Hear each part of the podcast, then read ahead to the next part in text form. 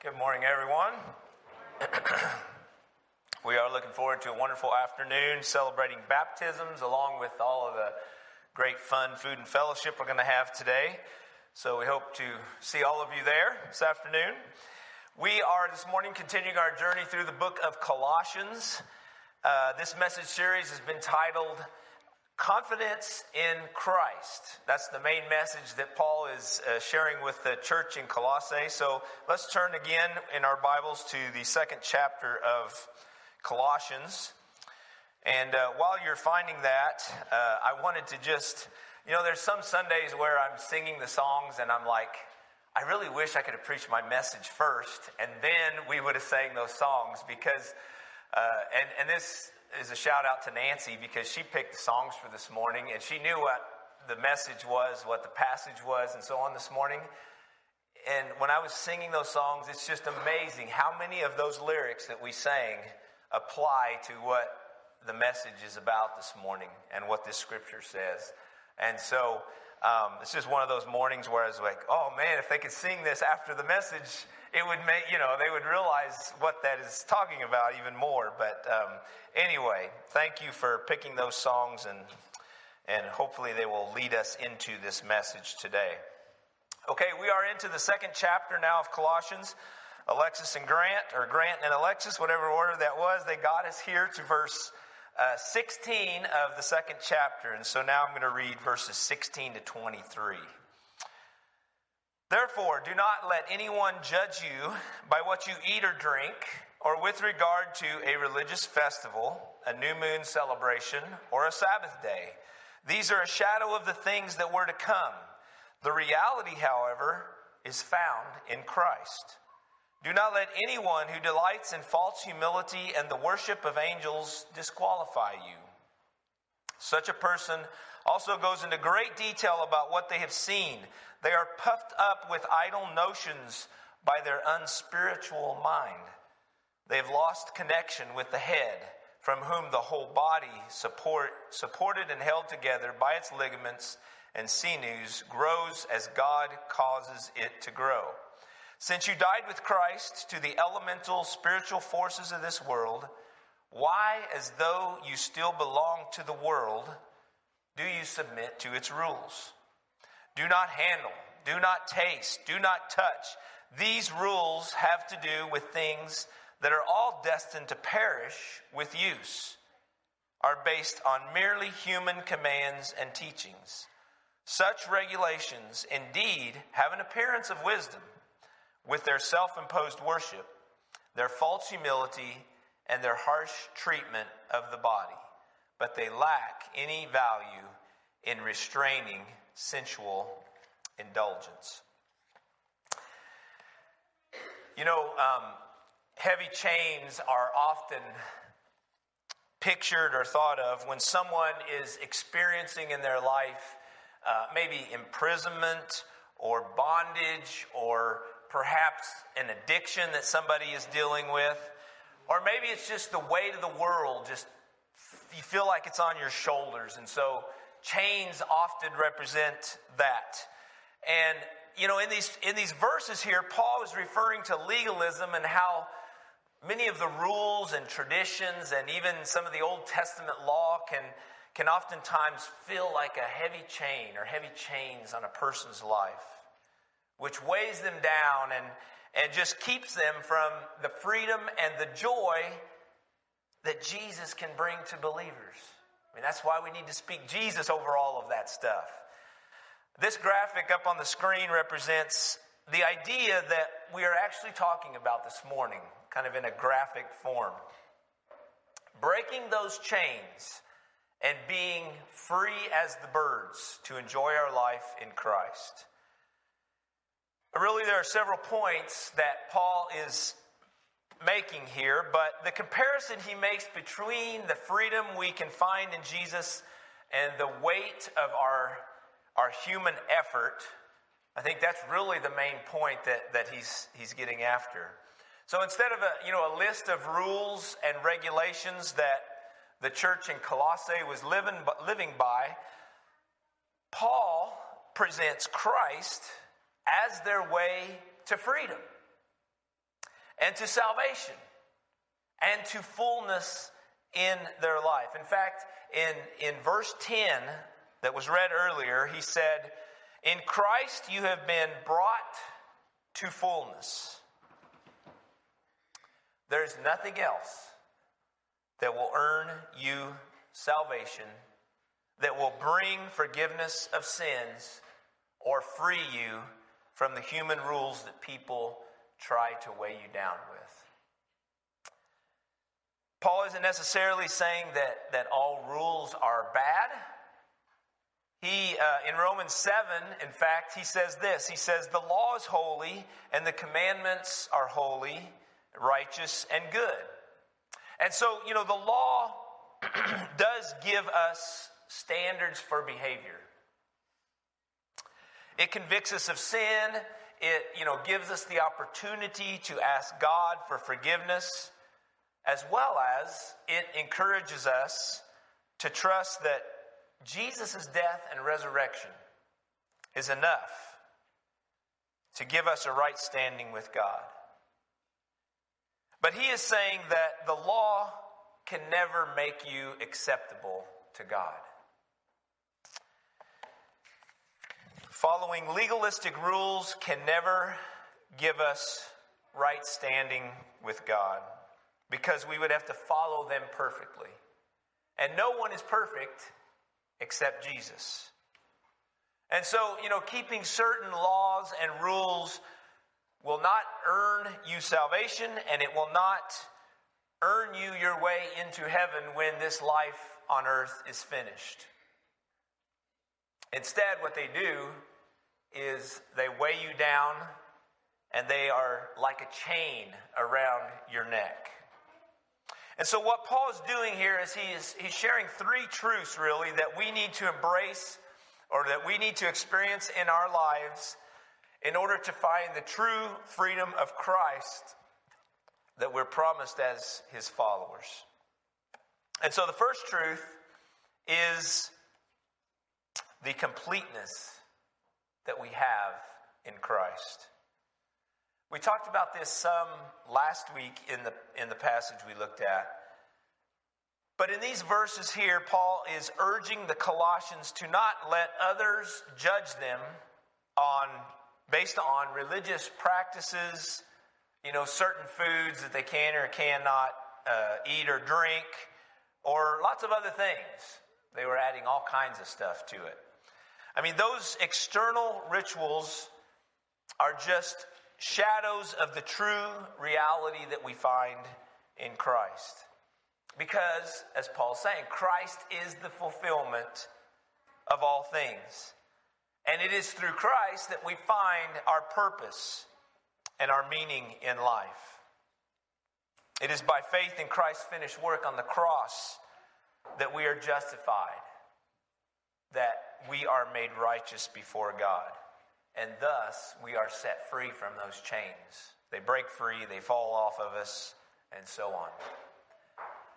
No external observances, no hard work that you do, no religious activities, none of that can take away from your completeness in Christ. Another way to say that maybe is the way the sermon title is worded this morning. Human effort cannot earn you salvation or punch your ticket into heaven. And that's because it is not earned. It is a gift from God for those who believe, receive it, and follow Jesus Christ. In verses 6 and 7 that we heard earlier, Paul was encouraging the church to be rooted in Christ. He was encouraging us to be built up in him and always be strengthening our faith. We are complete, yes, and we have all that we need in Christ, but we always need to stay alert. We always need to continue to grow in our faith, and we need to be thankful for the spiritual freedom that is ours. In the very next verses, he stresses why that's important. It says, see to it that no one takes you through hollow and deceptive philosophy, which depends on human tradition and elemental spiritual forces of this world rather than Christ. And you see, that was the problem at Colossae. They were being taken captive and weighed down with the weight of legalism, the weight of rules, and it was just a never-ending demand of human effort. And that can happen to us today pretty easily if we're not careful. And that's what led to the second truth that Paul's writing about in verses 16 through 23, the dangers of legalism. Now, as I said, Paul is not against rules, and Paul is not against hard work in general, in a general sense.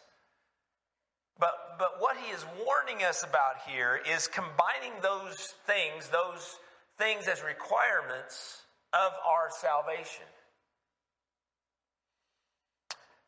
Things that lead to legalistic tendencies are really the issue that he's addressing here. Now, of course, what is legalism?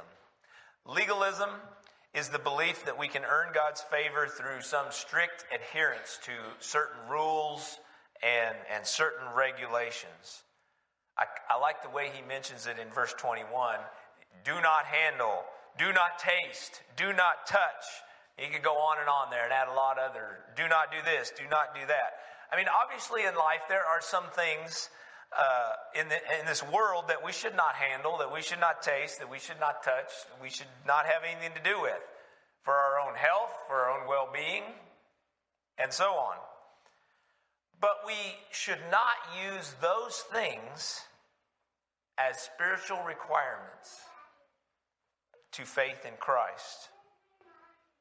So often, in the world, people think of God and the Bible when it comes to the do's and don'ts that they usually hear.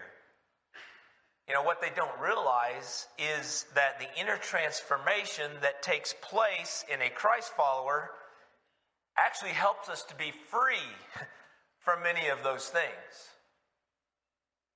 It's not that the law does not apply to us, or that, our temptations are gone after we believe and follow Christ. But the weight and the chains that legalism focuses on are lifted from us. I mean, what Paul is stressing here is that man-made rules and religious rituals can often hinder and diminish the grace of God and the freedom of salvation that we have in Christ. It's a free gift. It's not something you earn. It's not something that you work for. I probably should say that several times this morning so we get it, that salvation is a free gift. It's not something you have to work for. It's not something you have to earn. St. Peter's not sitting up there in heaven with a checklist to see if you have done enough to earn your way into heaven. And thank goodness for that. Amen. In Romans 4:16, when Paul was writing to the church in Rome, he talked about this a lot. And he said this: so the promise is received by faith. It is given as a free gift. And we are all certain to receive it, whether or not we live according to the law of Moses. If we have faith like Abraham's, for Abraham is the father of all who believe. Now, if you look at that, at first glance, it appears that Paul is saying, do whatever you want. Don't worry about it. Just do as you please. But in reality, what he's saying is that Abraham pleased God by his faith alone. Long before there were all of these rituals and rules and traditions that had become so important to the Jewish people of that time. So that's what Paul is saying here in Colossians 2. We also are saved by faith in Christ and God's grace that comes to us through Jesus. Paul explains it this way a little bit more in Romans 5, verse 20 to 21, which is also up there on the screen. He said, God's law was given so that all people could see how sinful they were. But as people sinned more and more, God's wonderful grace became more abundant. So just as sin ruled over all people and brought them to death, now God's wonderful grace rules instead, giving us right standing with God and resulting in eternal life through Jesus Christ our Lord. Now, if you know Romans, you know he goes on to say, this doesn't mean we just go out and sin, because we know that grace is there, but that's another whole message, so we won't go into that this morning. But it's interesting what Paul says in Colossians 2:23 here. He says, such regulations indeed have an appearance of wisdom, but they are lacking. So, it's not that they aren't sometimes needed. It's not that they are sometimes not helpful. But if that becomes the whole purpose of your religion or your faith, you see how that distorts the free gift of salvation and redemption that Jesus gave up his life for on the cross of Calvary. In the Old Testament, of course, it was animal sacrifices and other things that people paid for the penalty of their sin. But Jesus came to be the one-time sacrificial lamb for all of our sins. And so the blood that Jesus shed on the cross covered all who will come to him in repentance and receive the grace and forgiveness that he freely offers. You see, that allows us to be free from the bondage of chains and of life that so often weigh people down. Chris Tomlin did a remake of the hymn Amazing Grace some years ago, and of course we sing it often here in church. My chains are gone, I've been set free, my God, my Savior, ransomed me. Erica said it well during her song.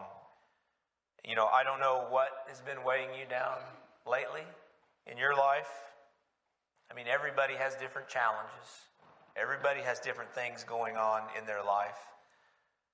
But I do know that Jesus wants to take it from you, and Jesus wants to help you find freedom from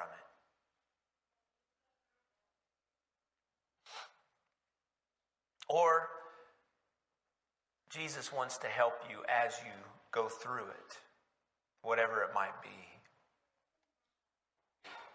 On the front of the bulletin today, there's a picture of a bird.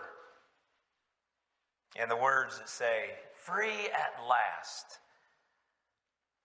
I think of the birds, you look at the birds, your life can be as free as the birds that come and go and all of your bird feeders and bird houses. If you give all of your worries and cares to Jesus. Maybe that can be a visual picture for us this week. As we see the birds coming and go. Free as a bird. We can be that free. The third truth that Paul stresses is that our identity needs to be in Jesus. Not in the things of this world. Identity seems to be a big issue these days. We hear a lot about it. As a believer in Jesus, when your identity is rooted in Christ, it won't be uprooted by everything else. We have died with Christ to the world's ways, and we have been raised to new life in him. And therefore, we are no longer bound by worldly rules and regulations. You know, the do not handle, do not taste, do not touch commands that Paul mentions. Those are all that represents man-made regulations that really lack any spiritual value. Our identity is now rooted in Christ. And it is through the power of the Holy Spirit that we are enabled to live a life that honors God. And you know, we're going to celebrate baptisms this afternoon at the pond. Christopher and Jennifer, it's going to be exciting. I've already talked to them about it this week and this morning again. But baptism is a sign of a new life, of a believer in Jesus, and the new life that Jesus brings to us. This is how Paul talks about that in 2 Corinthians 5:16-21. I'm probably going to read this again when we're out there at the pond, but I have to read it here too. This is what Paul says in 2 Corinthians. So from now on, we regard no one from a worldly point of view. Though we once regarded Christ in this way, we do so no longer. Therefore, if anyone is in Christ, the new creation has come. The old is gone, the new is here. All this from God who reconciled us to himself through Christ and gave us the ministry of reconciliation. That God was reconciling the world to himself in Christ, not counting people's sins against them.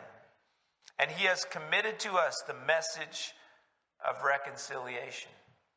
We are therefore Christ's ambassadors, as though God were making his appeal through us. We implore you on Christ's behalf, be reconciled to God.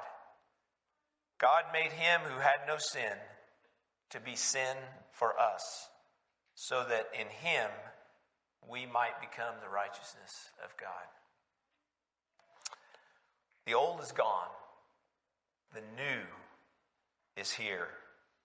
That old identity of worldly living is now given way to our new identity in Jesus. And he is our way, our truth, and our life. So, how do we live that out? We live out our new identity in Christ by pursuing a life of holiness, of grace, and of love. And our actions, of course, should flow from the abundance of a heart that has been transformed by God's love. It shouldn't come from a sense of like it's an obligation, or it shouldn't come out of fear that we have. It should come from God's love for us. As followers of Jesus, we must serve each other. We must serve one another in humility, we must walk in love, and we must be a shining light in this world that is in so much need of God's grace and God's truth. I know I talk about that a lot, being light in this dark world, but that is what we are called to as followers of Jesus, to be that light, and we know it's dark out there. This past week, I happened to be looking at the social media profile of someone who is well known in the media world. And, you know, most of the time, people on their bios there will put who they work for, where they were born, other things like that about their personal life when you try to look to see who they are. Well, this person started with, I am a follower of Jesus Christ. And then he went on to list the other things, you know, who he works for, all, you know, family, all that kind of stuff. But he started with his true identity as a believer and a follower of Jesus. Now, in some circles, or maybe in some occupations, people might take issue with that. You know, they may not like that if we proclaim that as our identity, or that's where we start when talking about ourselves. But that shouldn't matter if that's truly where we start when we tell somebody who we are, what we're about, and where our life is focused. I think maybe it's good for us to think about that ourselves. You know, if someone comes up to you and asks, who are you? How do you begin to tell them who you are? What will you start with?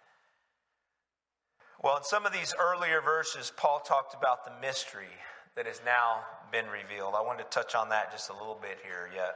In verses 26 and 27 of chapter 1, which were read earlier, it says, the mystery that has been kept hidden for ages and generations is now disclosed to the Lord's people. To them, God has chosen to make known among the Gentiles the glorious riches of this mystery, which is Christ in you, the hope of glory. Christ in you. That's where you find your identity in this world. It's also where you find freedom and you find hope and deliverance from all of those things that tend to weigh you down and keep you from finding purpose and fulfillment in your life. And what does Paul say here in verse 10? In Christ, you have been brought to fullness. And so in closing, you know, what can we take from this today? I hope we can realize or be reminded that our salvation and our sanctification through Christ, or in faith, is through Christ alone. No human effort, no religious activity can add to what Christ has already accomplished for us. Instead, we need to focus our lives on cultivating a deep relationship with Christ and allowing His Spirit to transform us from the inside out and receiving the freedom that He has bought for us through His sacrifice on the cross of Calvary. Now, of course, some of the things like gathering together as the body to worship and Bible studies to grow, those are all helpful and great things. But you cannot earn your salvation by doing things, or by good deeds that you do, or by trying to be the best person that you can be. Please do, but please be the best person you can be. But it's not going to earn you your salvation because it's a free gift. You can't earn it by following rules, regulations, and religious traditions. It is a gift that needs to just be received by you personally. And when we receive Jesus into our life, of course, we also receive the Holy Spirit to guide us and lead us into that identity that we claim. And so the Spirit is there to help us stay focused on our freedom in Christ instead of all of the world's ways of challenging them. I think maybe the best way to end this morning is just to go back to what Paul said in verses 6 and 7 of chapter 2. And so we'll end with this encouragement. So then, just as you have received Christ Jesus as Lord, continue to live your lives in Him, rooted and built up in Him, strengthened in faith as you were taught, and overflowing with thankfulness. I think that we can all say amen to that. Let's stand together and let's go to the Lord in prayer as we respond and as we are dismissed this morning. Father in heaven, we praise your name. We pray that your kingdom may come soon and that your will may be done on this earth as it is in heaven. Help us to see our part in that. We worship you today, Lord, with reverence and awe because of who you are and what you have done for us. We are blessed with this gift that you have given to us of salvation and saving us from our sin. We are blessed that you call us your people. And so help us, Lord, to love you and listen to Jesus with all of our heart, our soul, and our mind. Help us to live in your salvation and realize that this gift to us as we live our lives in this world is not something that we earn, by doing good or following rules.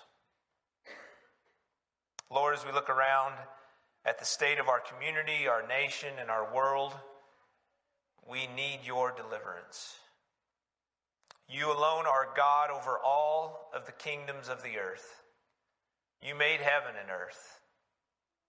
So give ear, O Lord, and hear. Pour out your Holy Spirit. May we see people seeking your name again. May we see the good news of Jesus change first ourselves and our church and our community, but then our nation and our world.